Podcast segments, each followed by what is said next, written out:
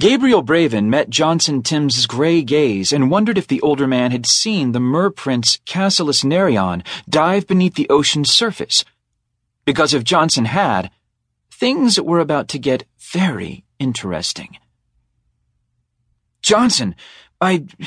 I didn't hear you come. come out, Gabriel said lamely, gesturing to the porch where the man stood. How long have you been standing there?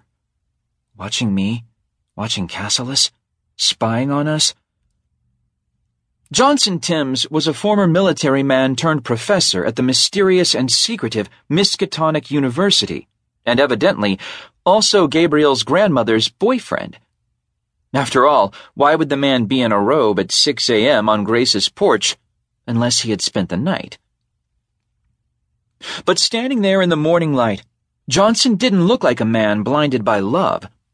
Instead, his bright, inquisitive gaze was completely clear. Too clear. What am I thinking? That he spent the night with my grandmother to be near me? That he's seducing her so that he can find out if mer blood still runs strong in Braven veins? That's crazy. Then again, Gabriel had thought believing mermen were real was crazy too. However, not only were mermen real, he was transforming into one of them. Johnson walked down the steps and onto the beach that spread out from the back of his grandmother's cottage in a fan of gold. The black robe he wore strained over the bulging muscles in his arms. The end of it hung to just above his knees. Gabriel guessed it wasn't Johnson's own robe by how tight it was and how little it covered. It didn't look like one of his grandmother's either, so that left it being his grandfather's, a man whom Gabriel had never met as he had died before Gabriel was born. Wearing a dead man's clothes? That's sort of creepy, but it's certainly better than seeing him naked. I'm surprised to see you up and looking so refreshed, Gabriel, Johnson said as he stopped alongside him. You seemed so ill at dinner last night. And I thought you went home after that dinner, but evidently not. We're both full of surprises. He had spent the night in the bathtub in Casillus's arms with water surrounding them both. That had relieved some of the weakness that now plagued Gabriel as his body transformed from human to merman.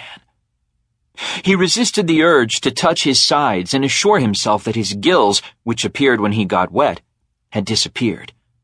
If faint traces of them still remained, it would only draw Johnson's attention to them. So he kept his hands down. In some ways, the fact that Gabriel was becoming a merman was the most ridiculous thing that could have ever happened to him. He had been afraid of the sea since he was a child. His fear had started after his parents had drowned in a terrible storm on the ocean. Seemingly miraculously, Gabriel had survived the sinking of their boat by two rogue waves, but his love of the ocean had died that day, along with his parents. After their deaths, Gabriel had feared and loathed the water as much as he had formerly loved it. And then, just yesterday, Gabriel had nearly drowned again. This time, he had been rescued by Casillus Nerion, a prince of the Mers. Casillus had told Gabriel the truth about why he had survived drowning twice. Gabriel was a Mer too.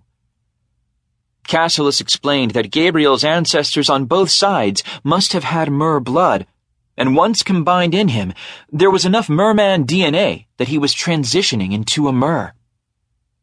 The change normally took place much earlier in life, but Gabriel's avoidance of the sea had delayed the transition. Gabriel hadn't believed Casillus at first. After all, mermen did not exist.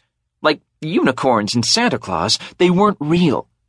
But Gabriel had ultimately had to accept the truth as his breathing became more and more labored out of the water, and gills started appearing on his sides whenever he got wet.